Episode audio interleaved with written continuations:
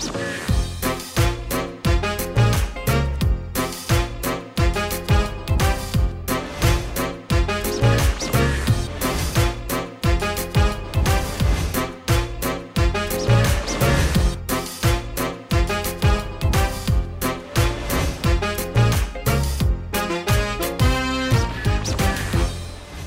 วัสดีครับ กลับมาในบรรยากาศที่ไว้ใจแล้วก็คุ้นเคยกันในรายการครูที่ปรึกษา ผมแจ็คไรเดอร์พร้อมแล้วเช่นเดียวกันครับ เพราะวันนี้ผมพร้อมที่จะต้อนรับนะฮะเขาบอกว่าเป็น คุณครูท่านหนึ่งนะครับที่เคยเข้ามาในรายการครูที่ปรึกษาแล้ว เคยได้รับคำแนะนำดีๆ กลับไปแล้วนะครับแต่วันนี้มันมีเรื่องใหม่ ๆ ที่เกิดขึ้น โดยเฉพาะความเป็นห่วงนะฮะที่เด็กๆเนี่ยอาจจะถูกหลอกล่อ อาจจะถูกเสี่ยมนะฮะหรืออาจจะถูกชักนำด้วยสื่อออนไลน์ครับนะฮะจน ทั้งครูเองทั้งผู้ปกครองเอง ทุกคนเขาพยายามหาทางที่จะป้องกันหรือแก้ไขปัญหานี้นะครับวันนี้อยากให้นะฮะครูที่ปรึกษาของเราช่วยคลี่คลายหน่อยนะครับเพราะฉะนั้นต้องต้อนรับนะฮะอาจารย์การุณชาญวิชานนท์ครับ สวัสดีครับอาจารย์ครับผมเด็กครับนะฮะมีสิ่งเหล่านี้เกิดขึ้นแล้วก็ล้อมมาประชิดตัวเราทุกๆวันเลยครับแล้ววันนี้อาจารย์จะได้คุยนะครับกับครูที่ปรึกษาของเราครับต้อนรับครูใหญ่พออวิเชียนชัยยบัง สวัสดีครับ สวัสดีครับ เอาละครับ มีเวลา 20 นาทีเหมือนเดิมเลยนะครับ พร้อมไหมครับ ครับ พร้อมครับ และถ้าพร้อมแล้วครับ เริ่มปรึกษาครูใหญ่ครับ ครับประเด็นที่อยากปรึกษาประเด็นแรกเลย คือเรื่องของการที่เด็กๆเนี่ยครับมีพฤติกรรมเรียนแบบเอ่อสื่อออนไลน์นะครับเอ่อประเด็นที่พูดถึงก็คือเรื่องของการใช้คำหยาบคือการใช้คำหยาบของเด็กเนี่ยเขาใช้ในกลุ่มของเพื่อนของเขาแล้วก็ไปใช้ในกลุ่มของผู้ปกครอง แต่สำคัญก็คือผู้ปกครอง เฉยๆ ประเด็นเนี่ยครับเลยทำให้เขาคิดว่า เอ๊ะมันเป็นเรื่องปกติเขาใช้ได้ครับ เขาก็เลยใช้คำหยาบเนี่ยทั่วไปเลยครับ อันนี้ก็เลยอยากจะขอคำแนะนำจากครูใหญ่ครับว่า ในฐานะที่เราเป็นครูเนี่ยเราจะมีวิธีการที่จะดูแลยังไงให้เหมาะสมครับอ่าครูใหญ่ครับ ถ้าพร้อมแล้วให้คำปรึกษาครับ ก็อาจจะไม่ใช่แค่คำหยาบเนาะอืมในในพฤติกรรมหรือคำพูดไหนที่เรารู้สึกว่าไม่เหมาะสมเราสามารถที่จะปรับได้ เราเรียกว่าการปรับพฤติกรรมนะครับครับมันก็อาจจะเริ่มจากวิธีง่ายที่สุดก็คือ ทันทีที่เขาพูดคำที่ไม่เหมาะสมหรือคำหยาบนั้น แทนที่เราจะจี้ว่าอะผิดอะอย่าทำอย่าพูดให้พูดแบบนี้แทนที่เราจะจี้อย่างนั้น เราก็เปลี่ยนใหม่เป็นเราเราพูดโดยการชี้ถูกไปเลย เช่นถ้าเขาพูดอะคำหยาบเราก็พูดคำอื่นที่เป็นคำที่มีความหมายตรงกัน แต่ว่าเป็นคำที่เชิงบวก อันนี้วิธีที่ง่ายนะครับ แต่ว่า ถ้าไม่ได้ผล คนที่อยู่ต่อหน้าคนที่อยู่ด้วยตอนนั้นสามารถที่จะ reflection เขาด้วยการบอกความรู้สึกก็ได้ เช่น บอกว่าโอ้รู้สึกว่าคำนี้ไม่ดีไม่ชอบ เราสามารถบอกเขาอย่างนั้นได้ คือบอกความรู้สึกของเราได้นะครับ หรือจะเป็นวิธีการอีกแบบหนึ่งก็คือการให้ reflection ให้เขา เช่น ให้เขาได้สลับความความคิด หรือความรู้สึก เช่น ถ้าคนได้ยินคำนี้คิดว่าคนได้ยินจะรู้สึกยังไง ถ้าพ่อแม่เรารู้ว่าเราพูดอย่างนี้ คิดว่าพ่อแม่จะคิดยังไง หรือถ้าคนอื่นพูดกับเราอย่างนี้ เรารู้สึกยังไง ก็เป็นแค่ตั้งคำถามเพื่อให้เขา reflection เท่านั้น แล้วก็เขาก็จะนำไปสู่การ reflection ถ้าทำอย่างนี้บ่อยๆการปรับพฤติกรรมก็จะเกิดขึ้นเอง เพราะเขาจะเริ่มตระหนักรู้แล้วว่า อันไหนควรไม่ควรนะครับ แต่ที่จะเป็นรากฐานที่สำคัญที่สุดก็คือการมีแนวปฏิบัติ มีข้อตกลงกันไว้ก่อน คือทั้งโรงเรียนทำที่โรงเรียนก่อน เพราะในโรงเรียนนะเป็นพื้นที่ที่เด็กใช้เวลาเยอะที่สุด แนวปฏิบัติข้อตกลงกันเรื่องที่หนึ่งเรื่องสำคัญมากก็คือเรื่องการใช้คำพูดที่ไม่ใช้คำหยาบอย่างเงี้ยครับตัวอย่าง ถ้าใช้คำหยาบถ้าได้ยินเสียงคำหยาบ เราควรปฏิบัติยังไง ควรจะ บอกเพื่อนว่าเราไม่ชอบถ้าเป็นเด็กนะครับ หรืออาอาจจะถ้าครูเห็นเด็กใช้คำหยาบ ก็ไม่ตัดสินไม่ได้ต่อว่า แต่ว่าตั้งคำถามเพื่อ reflection แนวปฏิบัติตัวเนี้ยมันก็จะทำให้การซึมซับการเปลี่ยนพฤติกรรมพวกเนี้ยเป็นไปอย่างถาวรมากขึ้นนะครับเพราะพอครูใหญ่อะเล่าเหตุการณ์แบบนี้ครับ พาให้ผมนึกถึงไปในอดีตครับครูใหญ่ครับครับ มันไม่ใช่รีเฟกอย่างเดียวครับ สมัครัยบก่อนเราตั้งกันกดกันในห้อง ใครครับพูดคำหยาบจ่ายตังค์ครับครูใหญ่ครับครับ ไอ้แบบในสมัยที่ผมเป็นเด็กอะครับ ผู้ใหญ่ครับ อันนี้มันดีหรือมันร้ายหรือมันยังไงฮะเนี่ยก็ก็เป็นการคือวิธีการอยากเปลี่ยนพฤติกรรมมันก็มีทั้งแรงจูงใจภายนอก แล้วก็แรงจูงใจภายในครับ แบบนี้ก็เป็นแรงจูงใจภายนอกครับ ก็ทำให้ไม่อยาก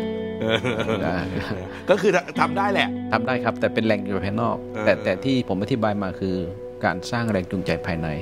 ทำให้รู้สึกว่าทุกคนเนี่ยจะนับถือเรานะ ทุกคนจะเคารพเรานะ ทุกคนจะรักเรานะอืมอ่าถ้าเราปฏิบัติอย่างนั้น ในเหตุการณ์เดียวกัน ถ้าเกิดใช้คำว่าอย่าหยุดห้ามเนี่ยไม่ได้เลยไม่ได้เลยครับโอ้ไม่ได้เลยครับ แต่บอกความรู้สึกของเราได้ใช่ครับอ่าหรือชวนเขาคิดต่อครับอ่าว่าเอ๊ะโอ้โหพูดมาขนาดนี้ เรามีรีแอคแบบนี้รู้ไหมว่าตอนนี้เรารู้สึกยังไงครับ อย่างนี้ได้ใช่ไหมได้ครับ โอ้นะฮะเคลียร์ไหมฮะมีประเด็นอ่าต่อเนื่องนิดหนึ่งได้ก็คือได้ครับอ่าอย่างการที่เราอ่าสร้างเงื่อนไขหรือข้อตกลงเนี่ยก็จะเป็นการทำที่โรงเรียนซะส่วนใหญ่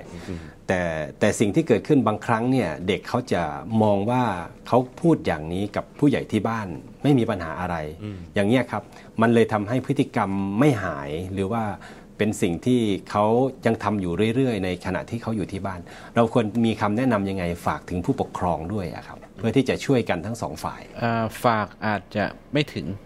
แต่ถ้าใช้วิธีการที่เราอ่ามาอยู่ในกระบวนการขอบผู้ปกครองนะ community of practice ที่พอการุณก็ทำอยู่แล้วโยนประเด็นนี้เข้าไปหาผู้ปกครองนั่นแหละ แล้วก็เราไม่ได้บอกแต่จากโจทย์เนี้ยผู้ปกครองคิดว่าเราควรปฏิบัติยังไงครับ เราคิดว่ามีความสำคัญหรือไม่มากน้อยแค่ไหน ผู้ปกครองก็จะหันหน้าเข้าคุยกันเป็นวงเล็กวงใหญ่ไอ้ผู้ปกครองคนนั้นอะ คนที่เอ่อเอ่อไม่ได้รู้สึกว่าเดือดเนื้อร้อนใจกับเรื่องนี้ก็พลอย รับรู้ว่าโอ้เรื่องนี้มันสำคัญมากเลยนะเออครอบครัวอื่นรู้สึกว่าเอ่อเป็นเรื่องปัญหาเลยนะเรื่องเนี้ยนะเราอยู่เฉยไม่ได้แล้วนะลูกเราเป็นอย่างนี้นะ ก็จะเกิดความรู้สึกตระหนัก แล้วก็เอ่อพอเขาตระหนักแล้ว วิธียังไม่รู้ ก็นำไปสู่กระบวนการ แล้วเราจะมีวิธียังไงยังไงบ้าง ถ้าเขายังค้นหาวิธีจากการคุยกันไม่ได้ เราก็บอกว่าโรงเรียนทำอย่างนี้นะเขาก็จะเรียนรู้วิธีจากโรงเรียนนั้น สมมุติลึกกว่านั้นอีกนิดได้ไหมฮะครับผู้ใหญ่ครับปรากฏว่าเรามีผู้ปกครองชนิดที่ไม่รู้ร้อนรู้หนาว ต่อให้เกิดกับกระบวนการใด ๆ แล้ว บางทีก็ไม่อยากร่วมกระบวนการด้วยครับ มันไปต่อยังไงดีฮะผู้ใหญ่ฮะ ก็บริบทซึมซับของเด็กที่มาอยู่โรงเรียนเนี่ย เขาใช้เวลาเยอะกว่าที่อยู่บ้าน เขาอยู่กับหมู่คนที่มากกว่าอยู่บ้าน เวลายังไง เขาก็จะเรียนรู้เองว่าตอนที่ฉันมาอยู่กับสังคมกับคนอื่น ฉันควรปฏิบัติยังไงอืมแม้ว่าอยู่ที่บ้านจะพูดอย่างนั้นอืมไม่เป็นไร แต่พอเข้าสังคมฉันรู้ว่าควรทำยังไงอืมอันนี้คือสิ่งที่สำคัญมากกว่าที่เขาควรจะต้องได้ไปถูกครับ คือการเลือกอาตามให้เหมาะสมแล้วก็การละเทศะครับ โอ้ดีมากๆ ดีมากๆโอ้โอเคครับเคลียร์นะฮะประเด็นนี้ครับอะไปกันต่อดีกว่าครับ 13 นาทีกว่าๆ ที่เหลือครับคำถามต่อไปปรึกษาครูใหญ่ครับครับประเด็นที่ 2 ที่อยากจะขอคำปรึกษาจากครูใหญ่คือประเด็นของเด็กๆนี่แหละครับที่เขาใช้เวลากับสื่อออนไลน์นะครับโดยเฉพาะเกมออนไลน์ครับทุกวันนี้เอ่อเป็นข้อกังวลมากนะครับของผู้ปกครองแล้วก็ของคุณครูด้วยครับเพราะว่าเอ่อ การที่เขาติดเกมออนไลน์เนี่ยครับทำให้เขาบางครั้งนะครับถึงกับเสียทรัพย์นะครับถูกหลอกนะครับเสียเงินนะครับนอกจากนี้แล้วเนี่ยการที่เขาเล่นเกมนานเนี่ยทำส่งผลถึงห้องเรียนด้วยนะครับพักผ่อนไม่เพียงพอมาห้องเรียนก็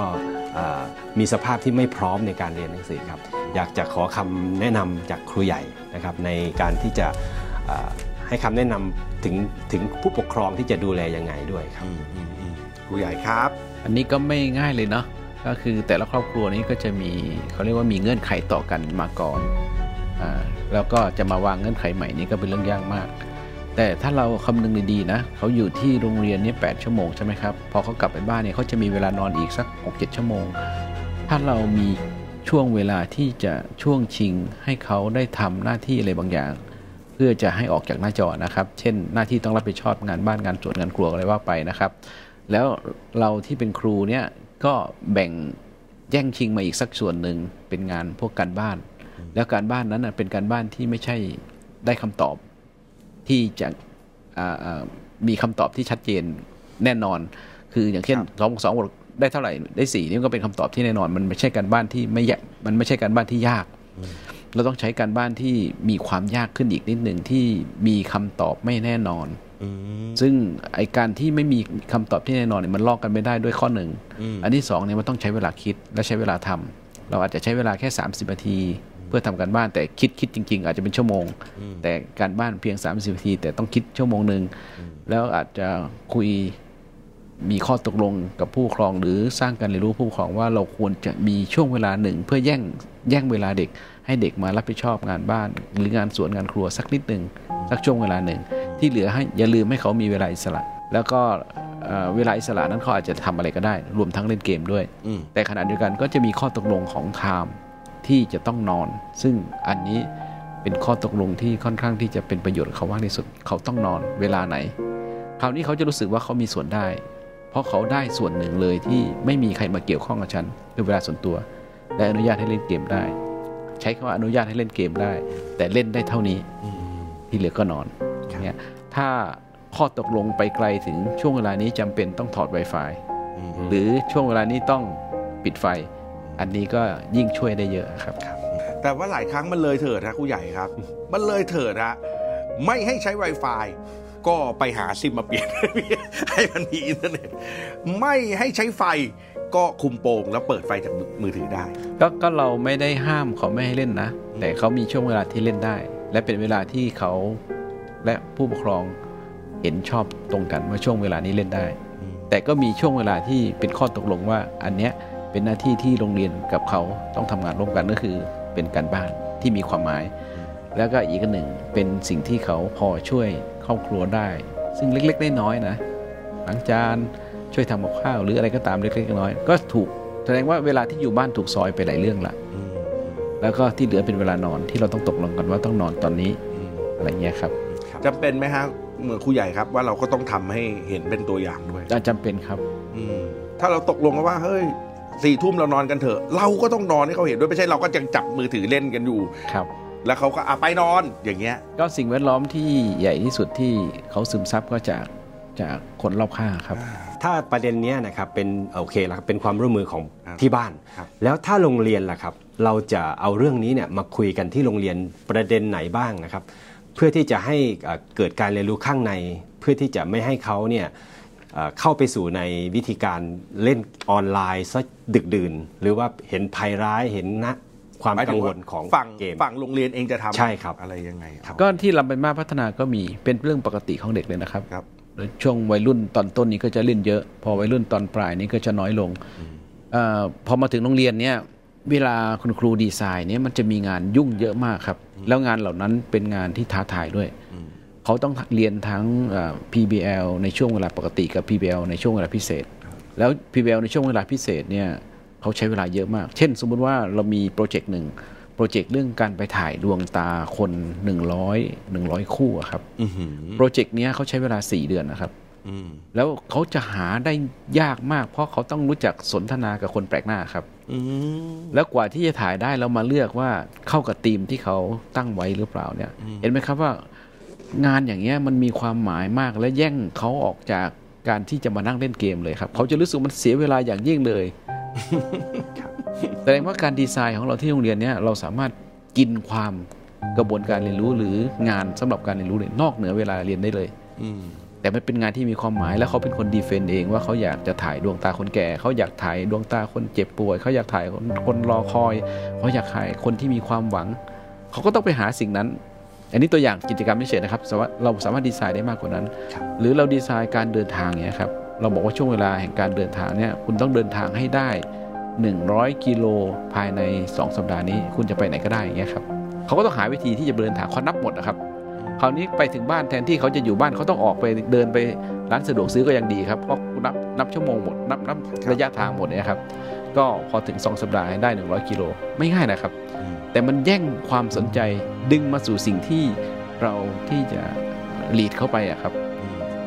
ที่ครูใหญ่พูดมาผมพอจะจับประเด็นได้ไม่รู้ว่าถูกหรือผิดนะฮะก็คือสมมุติถ้าครูจะต้องดีไซน์นะครับก็คือตั้งโจทย์ขึ้นมานะครับแต่ถ้าจะสนุกหรือว่าชาเลนจ์กว่านั้น เขาควรจะมีโอกาสได้กำหนด รูปร่างหน้าตาทรงของโจทย์นั้นต่อ ถูกต้องเขาควรจะเป็นต้องไหมคนที่ดีเฟนต์ว่าเขาต้องการทำอยากทำสิ่งนั้นเออโจทย์คือถ่ายรูปคน แต่ว่าอ่าแต่ว่าถ่ายรูปอะไรใช่ครับเขาต้องดีเฟนไซน์ต่อได้ใช่คนครับนี้ผมอยากถ่ายเฉพาะดวงตาใช่ครับคนต่อไปอยากถ่าย ผมอะไรอย่างนี้ก็ใช่คือครับได้ใช่ไหมฮะถูกเขาครัจะบสนุกขึ้นถูกครับอ๋อแล้วก็การให้งานเนี่ยเจตเจตนาต้องไม่ใช่แบบแก้แค้นนะครับ แต่แต่มีมีออบเจกตีที่มีความสำคัญจริงอ่าฮะๆแล้วเขาก็สัมผัสได้ด้วยว่ามันสำคัญมากอืมอย่างเช่นไอ้การถ่ายภาพดวงตาของเขาเนี่ยเราเราอธิบายให้เขาฟังว่าจริง ๆ แล้วเนี่ยมันเป็นทักษะที่สำคัญมากที่เราจะต้องคุยกับคนแปลกหน้าเป็นอ่า จนไปถึงขออนุญาตการถ่ายดวงตาได้ แล้วดวงตานั้นสื่อสารตรงกับตรงกับธีมของเราอ๋อคือต้องอธิบายให้เขาเข้าใจด้วยใช่ครับถึงวัตถุประสงค์ของใช่โจทย์ที่เราตั้งขึ้นมา แต่เริ่มต้นต้องรู้จักที่จะไปทักทายตั้งบทสนทนากับคนแปลกหน้า จนชวนเขาสนทนาได้จึงขอถ่าขยออนุญาตถ่ายดวงตาเขาได้ ใช่ครับ โอ้โอ้โห ลึกซึ้งลึกซึ้งครับอาจารย์ เคลียร์ไหมครับประเด็นนี้ครับเคลียร์ครับเอาล่ะถ้าเคลียร์นะครับ ผมขานเวลาตรงนี้ 5 นาทีกว่าๆครับอาจารย์ครับคำถามต่อไปปรึกษาครูใหญ่ครับครับอาอยากจะปรึกษาประเด็นเกี่ยวกับเรื่องของอาพฤติกรรมของเด็กนี่แหละครับครับซึ่งจะเกิดชัดมากเลยหลังจากยุคโควิด ที่อ่าเด็กๆ อยู่บ้านกับผู้ปกครองครับ คือนิสัยของการไม่มีความเห็นอกเห็นใจผู้อื่นอ่าเอาแต่ใจตัวเองนะครับ ผมก็เลยมองว่าเอ๊ะอ่า การที่เราจะสร้างนิสัยให้เด็กเนี่ยรู้จักเห็นอกเห็นใจผู้อื่นบ้าง ในการที่จะอยู่ร่วมกันเนี่ยเราจะมีวิธีการยังไงโอ้ดีมากเลยครับอาจารย์ครับคำว่าเห็นอกเห็นใจผู้อื่นเนาะโอ้อยากให้มันเกิดขึ้นมากๆฮะครูใหญ่ครับอย่างไรดีครับ เอาสถานการณ์ที่เกิดขึ้นที่เขารับรู้อยู่แล้วในโลกออนไลน์ก็ได้ในโลกจริงก็ได้ในเหตุการณ์ใกล้ตัวก็ได้ที่เขารับรู้อยู่แล้วนะครับ มาเป็นเครื่องมือในการเรียนรู้ แล้วตั้งคำถามเขาเริ่มจาก เขามองเข้าไปในเรื่องนั้นเนี่ยเขาคิดอะไรและรู้สึกยังไง ขั้นที่สองให้เขาจำลองเป็นเป็นผู้ที่อยู่ในเหตุการณ์นั้นทั้งสองฝ่าย ถ้าเธออยู่ฝ่ายนี้เธอรู้สึกยังไง และเธอคิดอะไรอยู่ถึงทำอย่างนั้น ถ้าฝ่ายนั้นถ้าเธอเป็นฝ่ายนั้นล่ะ เธอคิดยังไง และทำไมเธอถึงคิดอย่างนั้น เธอรู้สึกยังไงทำไมเธอรู้สึกอย่างนั้น แล้วก็ หลังจากที่เขามองเป็นผู้มองเหตุการณ์สลับที่ความคิดความรู้สึกของคนในเหตุการณ์ แล้วกลับไปมองคนในสังคม มีคนอย่างอย่างเงี้ยมีเหตุการณ์อย่างนี้เกิดขึ้น ที่เราคิดว่าจะได้เรียนรู้จากเหตุการณ์เนี้ยเพื่อเอาไปใช้เนี่ยมีอะไรบ้าง มันกลายเป็นว่าทุกครั้งที่เหตุการณ์ที่เกิดขึ้นเนี่ยเขามองอย่างคนนอก เขามองอย่างคนในอีกฝ่าย เขามองคนในอีกฝ่าย ความเข้าใจของมนุษย์เนี่ยต่อคนเนี่ยมันจะทำให้มาถึง ความเห็นอกเห็นใจ ถ้าเราไม่เข้าใจเนี่ย เราจะไม่เห็นอกเห็นใจเลยครับเพราะเราเพราะเรามีแต่ตัดสิน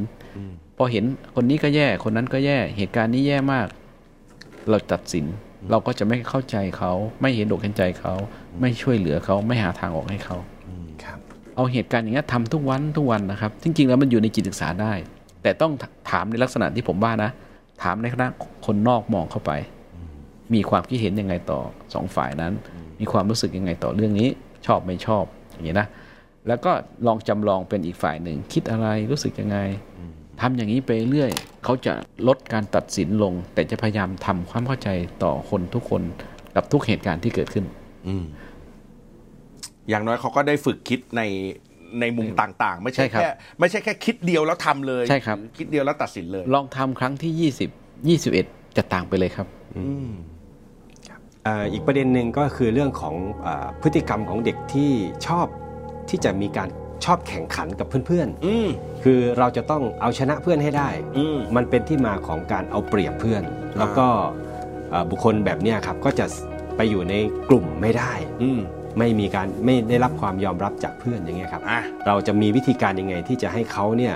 เอ่อเปลี่ยนนิสัยหรือเปลี่ยนพฤติกรรมอย่างนี้ครับอาจารย์รู้สึกว่าการแข่งขันเกิดขึ้นแล้วจะเกิดคำว่าเอาเปรียบ นะฮะครูใหญ่ครับอย่างไรครับเรื่องนี้ครับ โครงสร้างของระบบการศึกษาหรือโครงสร้างสังคมเนี่ยแน่นอนเนาะมันจะมีระบบการแข่งขันอยู่แล้ว แล้วก็การแข่งขันนั้นมันไปตอบโจทย์ของสารเคมีในสมองคือโดพามีนอืมได้ชนะแล้วโดพามีนหลังใช่ไหมครับ แต่มันมีผลเสียระยะยาว เพราะมันจะเกิดการเปรียบเทียบกัน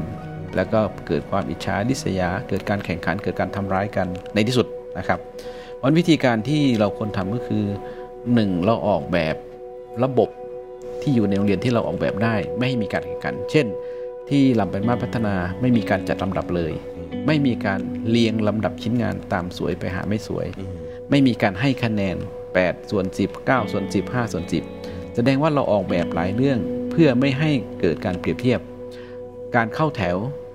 การแข่งขันอะไรต่างๆเราตัดออกหมดใช่ไหมครับ แต่เราให้ความร่วมมือกับการร่วมมือหรือการประชัน ประชันแปลว่ามีดีมาอวดกัน ในเวลาจำกัดนะครับ แล้วก็การเพิกเฉยต่อเอ่อพฤติกรรมที่เขารู้สึกว่าเขาหลง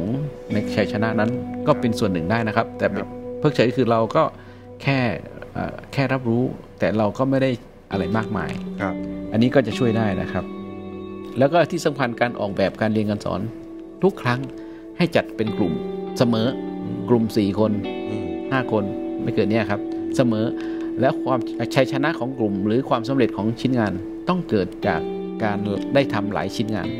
และหลายชิ้นงานนั้นต้องเกิดจากการสร้างจากทักษะของหลาย ๆ คน เพราะทำชิ้นงานหลาย ๆ แบบเนี่ยมันจำเป็นต้องใช้ทักษะหลาย ๆ คนในกลุ่มครับถึงจะสำเร็จนะครับ แบบนี้ทำไปเรื่อย ๆทำไปเรื่อย ๆ การแข่งขันจะลดลงเอง แต่มันไม่หายไปจากมนุษย์ครับแต่มันจะลดความสำคัญลงได้